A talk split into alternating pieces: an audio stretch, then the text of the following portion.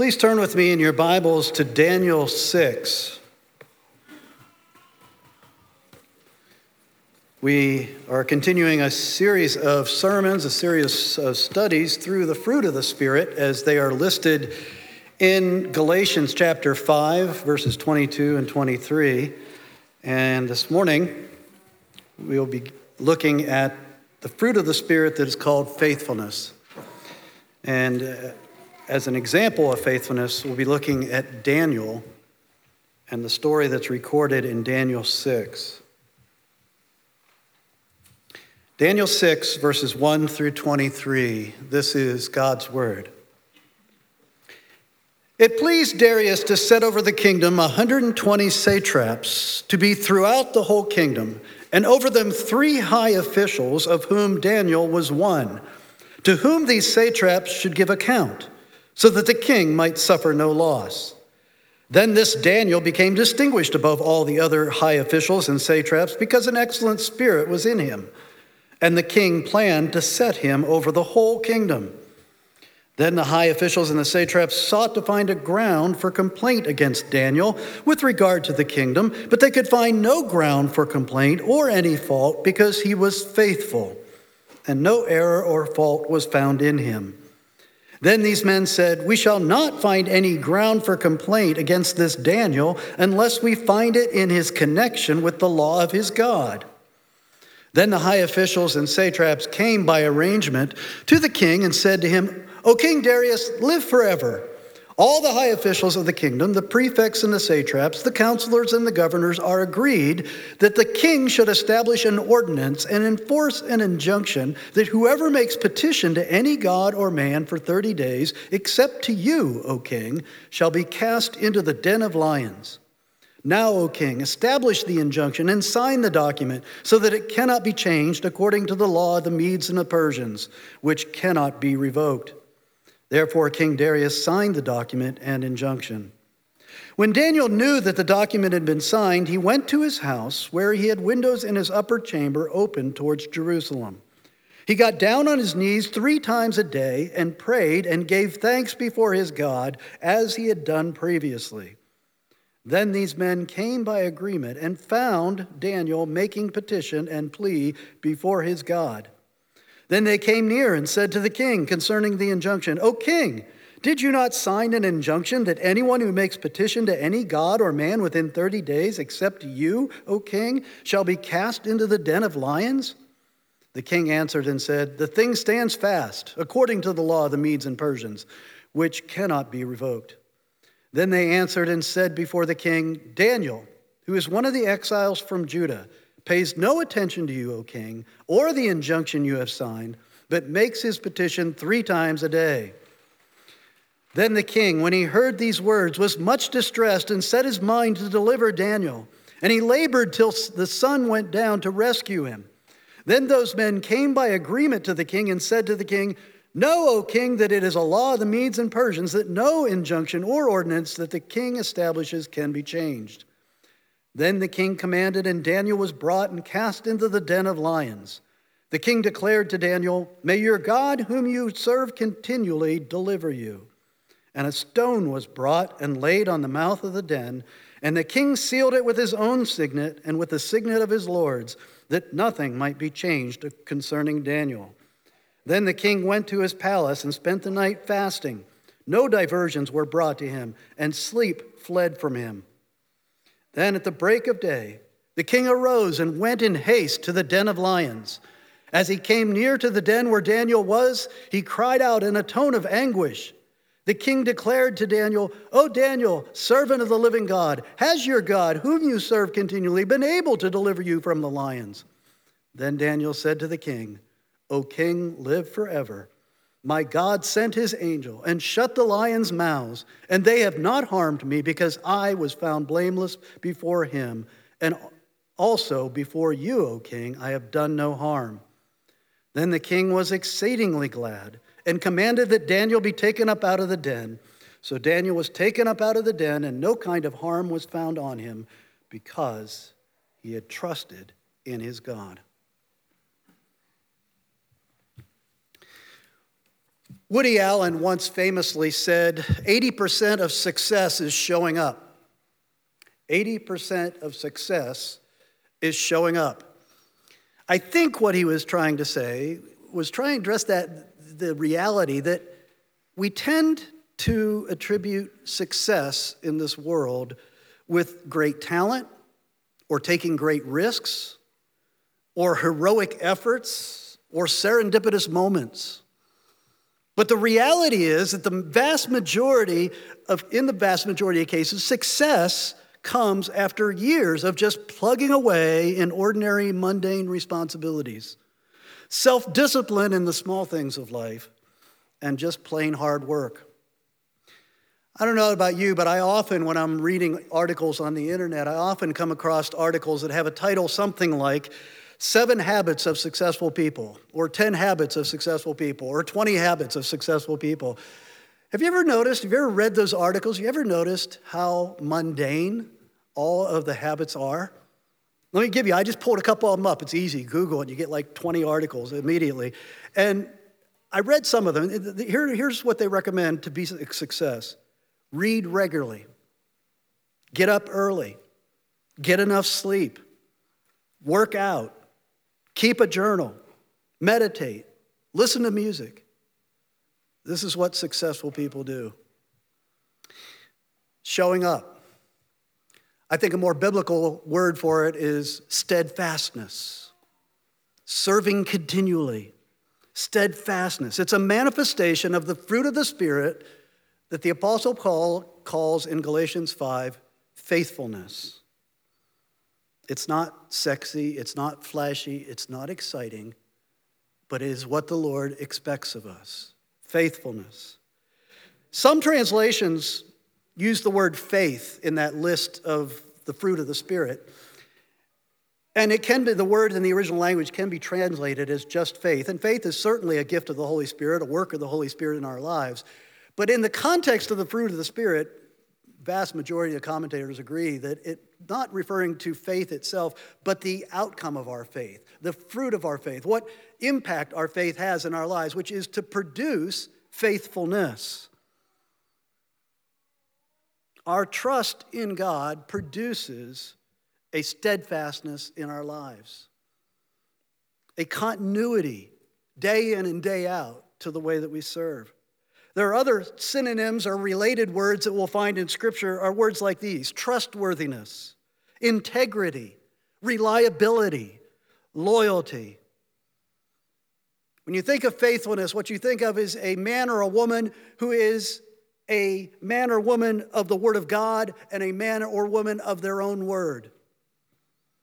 In other words, if you say you're going to do something, you follow through, you do it. That's faithfulness. You make a commitment, you take on responsibility, and you fulfill the responsibility. That's faithfulness. There's a good biblical example of it back in Psalm 15. It begins by saying, O Lord, who shall sojourn in your tent? Who shall dwell on your holy hill?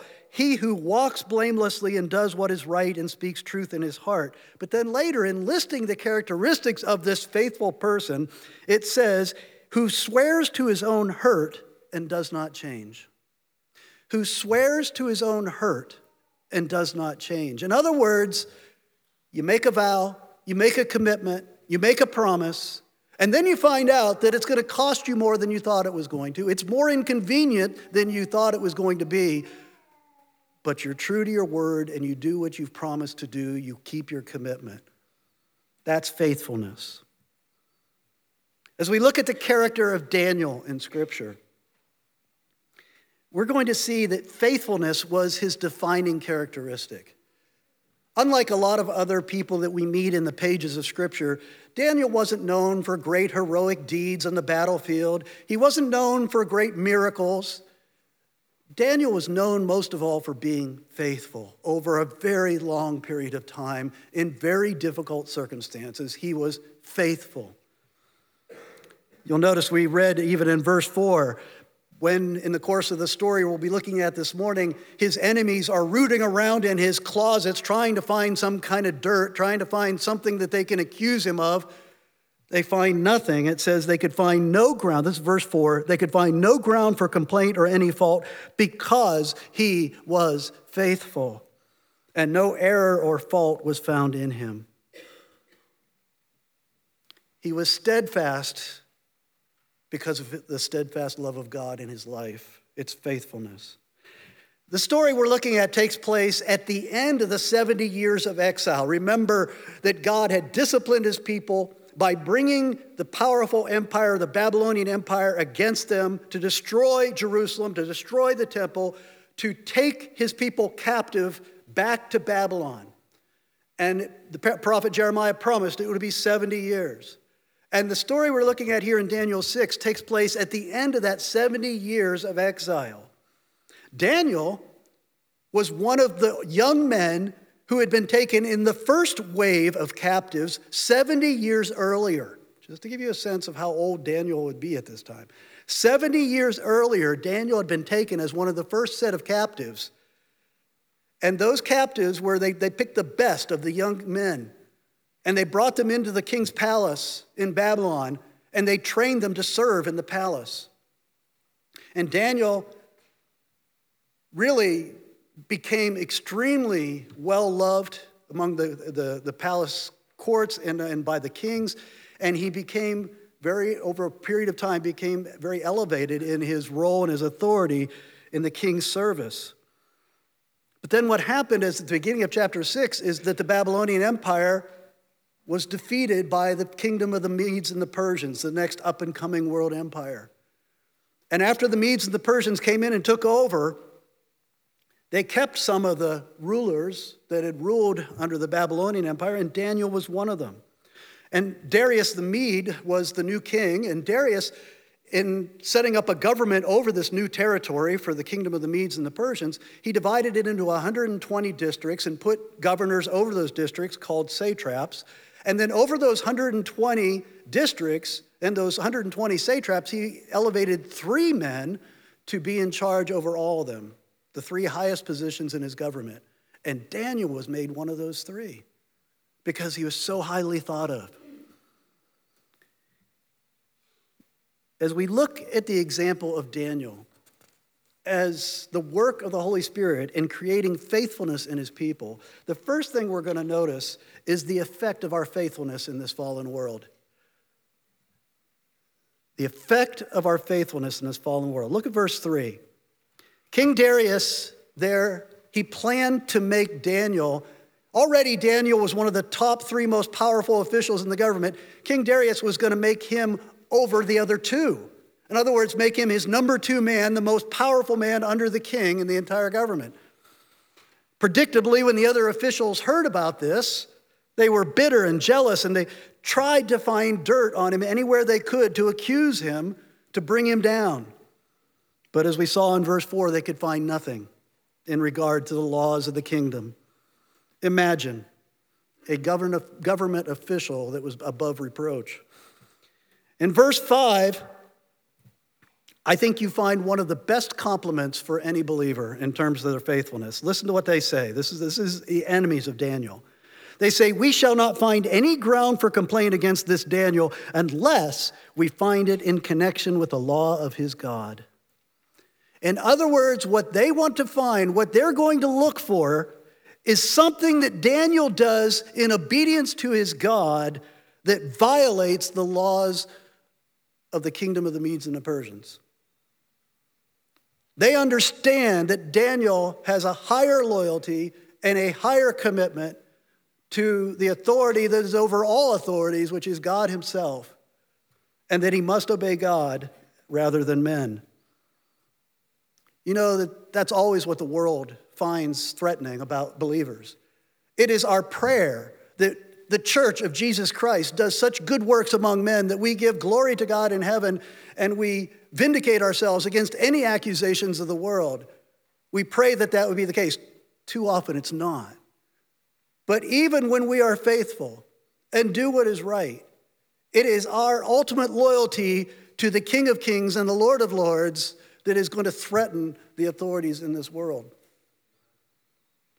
They know that if it comes to a place where we are forced to choose between faithfulness and loyalty to our God and faithfulness and loyalty to the governing authorities in this world, we will always choose to be faithful to God.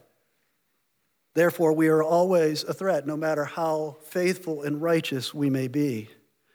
And as Peter told the religious authorities and civil authorities, so to speak, in his own day, when he was told to stop preaching the gospel, that's when he said, We must obey God rather than men. That's the position these men wanted to put Daniel in. And so they come up with a scheme to force Daniel to choose between faithfulness to God or faithfulness to the king. They convince King Darius to make a temporary law for 30 days. I don't know why. The text doesn't say why only 30 days. Maybe they realized they couldn't enforce this long term, but at least for a very brief period of time, 30 days, no citizen of the kingdom was allowed to pray to any god or man except to King Darius. They threw that in there so they'd be sure that Darius would pass it. They'd appeal to his ego, that, that this would be a test of loyalty to the throne, a test of loyalty to King Darius. That for 30 days they would agree to pray to no other God or no other man except Darius himself. They convinced him to make it a law of the Medes and Persians. If you were here for several months ago, we did a study through the book of Esther. You'll recognize that the law of the Medes and the Persians. It meant any law with that designation could not be revoked, even by the king himself. And they made it a capital offense death by hungry lions. You know, this is similar. When I think about the clash between our submission to the authorities in the land, which Paul tells us in Romans 13 that we are to submit to the governing authorities as appointed by God but those invariably those times when we are asked to choose between loyalty to earthly authorities or loyalty to the Lord God Himself, when I think of that clash, I always think of the Roman Empire. In the Roman Empire, they were supposedly one of the most tolerant kingdoms the earth had ever seen. They allowed all their conquered countries and tribes and peoples to keep their religion, to worship their gods, to keep their idols, whatever they wanted to worship. They were free to worship it as long as they were willing to offer incense as an act of worship to Caesar and to say out loud, Caesar is Lord. And that is what the Christians could not do. And so many of the Christians in the day of those Caesars were fed to lions, among other horrendous types of execution. This is the reality that we live out as disciples of Jesus Christ in this world, but not of this world, under the authorities of this planet, but ultimately under the authority of the Lord God of all planets. As Paul said in 2 Corinthians chapter 2, we are the aroma of life to some and the stench of death to others. That faithfulness to our God is going to earn us many blessings in this world because of common grace. Because there are good things about faithful people. People who keep the law of God are good for any society. But we need to recognize that our ultimate loyalty to the Lord of Lords, the King of Kings, is going to cause many in our lives to resent our presence, to persecute us, to ridicule us, possibly even to kill us. That's the reality that every generation of the church has faced. Faithfulness makes us the aroma of life to some and the stench of death to others. And we need to get used to that divisive effect that our lives will have if we are faithful to our Lord. The second thing that the example of Daniel teaches us is the source of our faithfulness. Where do we get the motivation, the power, the desire to be faithful, especially when it gets difficult? Look at verse 10. Daniel there finds out about the decree that the king has made. And what does he immediately do? He goes home opens his windows towards Jerusalem, gets down on his knees, and prays to Yahweh, the God of Israel, the one true God of the universe. Now, I want you to recognize that he's not thumbing his nose at his enemies. He's not seeking to be martyred. He's not doing this to make a name for himself. He's doing this because this is what he has always done. This is what faithfulness looked like for Daniel. It says in verse 10, look at the end of verse 10. He prayed and gave thanks before his God as he had done previously. This was his habit, this was his daily pattern. He was faithful in prayer. You know, Solomon, you might wonder why open his windows towards Jerusalem. That's not something we typically do. But he, in exile, was remembering the words of Solomon. Remember when Solomon dedicated the temple many, many years earlier? He said, actually, in his prayer on the day of the dedication of the temple, he said that there will come a day when God will discipline his people and they will be taken away captive to a strange land as exiles. And in that day, they will pray toward Jerusalem and toward the temple because that is where their true citizenship lies. That is where their identity is. And I'm struck by the fact in verse 13 that Daniel's enemies, his rivals, call him there one of the exiles from Judah. He had been in Babylon and now in Medes, the kingdom of the Medes for over 70 years. The guy was over 80 years old. And still, he's known as one of the exiles of Judah because he never gave up his citizenship, never, never gave up his identity, never gave up his values. He was faithful to his God. But think about it. He went home, opened the windows, prayed three times a day as he always did before. I don't know about you, but I would have been tempted to skip devotions for a month there. I'm sure many of us have done it for lesser reasons. I would have been tempted at least to shut the windows and pray in secret. I would probably even quote the Sermon on the Mount and say, you know, don't go out on the streets and pray, go and pray in your closet in secret. But Daniel, for Daniel knew that for him to be faithful to his God, he needed to not change his normal practice. That for him to stop praying with his windows open toward Jerusalem and to stop praying three times a day would be to deny God. And therefore to be unfaithful to his God. And so he did it, knowing full what the consequences would be.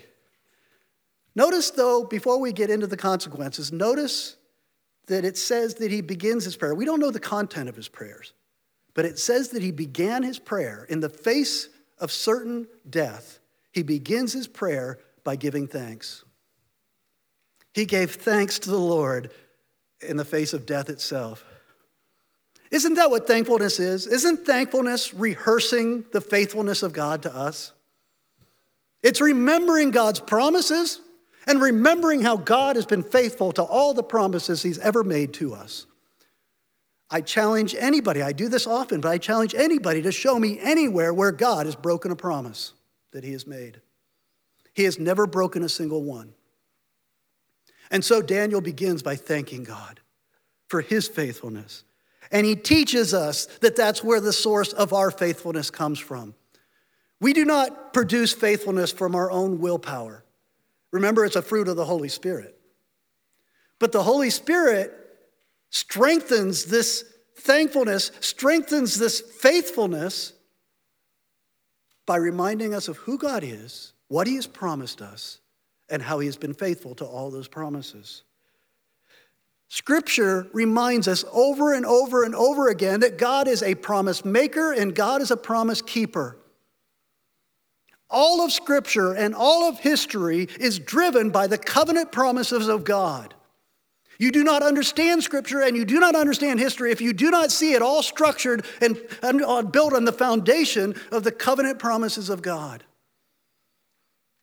And that is the basis of our faith. Not only that God has promised these things, but that God is faithful to fulfill every one of those promises. That's what our faith is about. Psalm 145, verse 13. The Lord is faithful in all of his words. 1 Corinthians 10, 13, we read earlier. God is faithful and he will not let you be tempted beyond your ability. 2 Thessalonians chapter 3, verse 3. The Lord is faithful. He will establish you and guard you against the evil one. Second Thessalonians chapter 5 verses 22 23 and 24 may your whole spirit and soul and body be kept blameless at the coming of our Lord Jesus Christ. He who calls you is faithful. He will surely do it. Second Timothy 2 13 if we are faithless he is faithful. 1 John 1 9, again, we read earlier, if we confess our sins, he is faithful and just to forgive our, our sins and to cleanse us from all unrighteousness. This is where you get the power to be faithful, is remembering God's faithfulness to you and doing it through prayer. It says in 2 Peter chapter 1 verse 4, he has granted to us his precious and very great promises and we can trust every one of them. Scripture uses often the analogy of marriage between God and his people, between Christ and his church. That marriage is the basis of our relationship with God. And what is marriage but a relationship that is built entirely on a promise, on a vow, a covenant vow? God says, I will be your God and you will be my people. He promises to be faithful to us. He promises to predestine, call, justify, and glorify us, according to Romans 8. And he will fulfill his promises. Daniel's example teaches us the importance, the vital importance of prayer. Prayer is an expression of faith, and prayer is the means by which faithfulness becomes the characteristic of our lives. And if you are not praying faithfully like Daniel did, then you cannot expect to have the same strength of faith and therefore the same faithfulness in your life that Daniel had. Prayer was the key to strengthening his faith and his faithfulness. That brings us to the outcome of our faithfulness as we see it in Daniel's life. These jealous officials, these enemies of Daniel, remind the king of his decree. Strategically, they go in and say, Remember what you said, king. And this is a law of the Medes and the Persians that cannot be changed. And then they report that his beloved advisor, servant, Daniel, has violated that decree three times a day, every day. The king is horrified. He's horrified and he's distraught, and he spends the rest of the day trying to figure out any way he could possibly save Daniel from execution. But finally, he relents and Daniel is thrown into a pit full of hungry lions. They covered that just to make sure that nobody could take him out or he couldn't get out. They covered the pit with a large stone, and the king took his signet ring, which was a symbol of his authority and all the authorities under him, and they sealed the stone in the pit with his ring. The king then is so distraught that he goes home, he can't sleep, refuses all entertainment, refuses all food, hoping against hope that somehow Daniel's God was real enough and powerful enough to deliver him. First thing in the morning, he gets up, he runs to the pit, has the stone removed, and he shouts into the darkness and he says, according to verse 20, O Daniel, servant of the living God, has your God, whom you serve continually, been able to deliver you from the lions? And he hears the familiar voice coming back from the darkness saying, My God is able, and he has delivered me. He says, God rescued him because he says, I was found blameless before him and also before you, O king. I have done no harm. Now, let me be clear that being faithful and trusting God for deliverance and vindication is not always going to lead to that deliverance and vindication coming in this life and this world. Sometimes it will. Sometimes God will intervene and he'll do something spectacular to glorify himself and to bear witness to the world. But actually, more often than not, from my observation of history and experience, the vindication and deliverance doesn't come in this life, it comes in the next. But it comes, it surely comes. In Hebrews chapter 11, it talks about some of the great men and women of faith who lived faithfully to the Lord. And it says this about them first. I'm always fascinated by the way it talks about them. It begins in verse 32 of Hebrews 11 by saying, And what more shall I say? For time would fail me to tell of Gideon, Barak, Samson, Jephthah, of David and Samuel and the prophets who through faith conquered kingdoms, enforced justice, obtained promises, stopped the mouths of lions, quenched the power of fire, escaped the edge of the sword, were made strong out of weakness, became mighty in war, put foreign armies to flight. These are the winners in this world.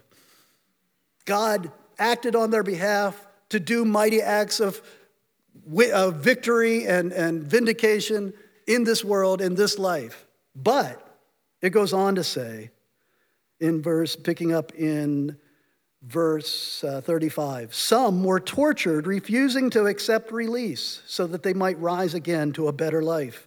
Others suffered mocking and flogging and even chains and imprisonment. They were stoned, they were sawn in two, they were killed with a sword. They went about in skins of sheep and goats, destitute, afflicted, mistreated, of whom the world was not worthy, wandering about in deserts and mountains and in dens and caves of the earth. Their vindication and their victory came after death, but it surely came. God has promised that He will vindicate your faith in Him and that you will be victorious in the life to come. That is His promise. And He is faithful to fulfill that promise just as He is every other promise. We live our lives in this world longing to be considered successful I mean, think about how many things you do day in and day out because you want to be seen by the people around you as successful in this world. And it's a trap. It'll destroy your soul if you give yourself into it too much. But God does not define success the same way the world does. I'll never forget that. God defines success in terms of faithfulness to Him, to His promises, to His word, to His law. That's what success looks like believing his promises, trusting in them, and then living accordingly. And what we live for is not the approval of any earthly authority, not the vindication of any earthly authority, not the approval of our family, not the approval of our friends. What we live for is when the Lord Jesus Christ will stand before us on that day when he returns in total victory and he says, Well done, good and faithful servant. You have been faithful over a little, and I will set you over much. You know, the problem, and I'm sure some of you have thought of it already, is what about the fact when we're not faithful? God is faithful. In this covenant that we're in, this marriage to God that we, the bride of the, the, the church, are in with God, with the Lord Jesus Christ, He's been so perfectly faithful, but we've been so unfaithful. Even this morning, we've been unfaithful. What do we do about that? We've broken our vows repeatedly. We've committed spiritual adultery over and over. But never forget that God's greatest promise was that He would one day send a Redeemer, one who would stand in our place, both being perfectly faithful in our place, in thought, word, and deed before God and man, and would also stand in our place in bearing the punishment for our unfaithfulness when He died on the cross for us. Just think about the shadows of Jesus Christ that we see in the life of Daniel. Daniel, the example of Daniel is not to say to us, you need to try harder to be faithful. The example of Daniel to us is to look to the greater Daniel to come. Jesus is that greater Daniel who not only was perfectly faithful to God in the eyes of men, but also in the eyes of God himself. No sin in thought, word, and deed. Secondly, Jesus was also hated by the leaders, the authorities of his time because of his faithfulness to God. Jesus also stood before an earthly ruler who had all power and authority to execute him. A ruler, in Jesus' case as well, who did not want to execute him but gave in to peer pressure to do so. And Jesus was also executed like Daniel was executed, although Jesus actually went to the very depths of death itself, whereas Dave, Daniel was delivered in the midst of the execution. Jesus was sealed with a stone that was sealed with the highest symbol of authority, of earthly authority. It was sealed just as well as Daniel's stone was sealed by the king. And that earthly authority meant nothing when it came to the authority of God. And God the Father raised him from the dead. He went to the very pits of hell to endure the punishment that our sins deserved. He died in the fullest sense of the word because he endured all of hell in our behalf. And then God raised him from the dead, the ultimate vindication of his faithful servant. And our risen Lord offers to all who will put their trust in him to be forgiven for our sins and reconciled to our God. And we are given the gift of the Holy Spirit, that same Holy Spirit that produces in us the fruit of the Holy Spirit. The fruit of the Holy Spirit, which include faithfulness to our God. Let's pray. Father, it has been initially discouraging to look at these fruit of the Spirit and to realize how sorely lacking they are in our lives, how little peace and patience and joy and faithfulness that we find when we look at the way that we live day in and day out. And so, Lord, we're so thankful that the Lord Jesus Christ was faithful on our behalf, faithful even to the point of death even to the pits of hell. And Lord, thank you that you not only vindicated him, but gave us the victory of his resurrection, that we might be transformed. And so, Lord, even though we are sorely lacking in faithfulness, we thank you, Lord, that your Holy Spirit has promised to be patient with us, to continue to work in us, to transform us into the image of our Lord and Savior, Jesus Christ. We want to be like him. Lord, please make us more like him. And may our faithfulness do the kind of division in our culture that we, that we talked about earlier, the kind that will draw those whom, whom you are calling to yourself, that will draw them to you through our witness and words. And Lord, speak of justice and coming judgment to those who will not hear. Father, thank you for the privilege of serving. In Jesus' name we pray. Amen.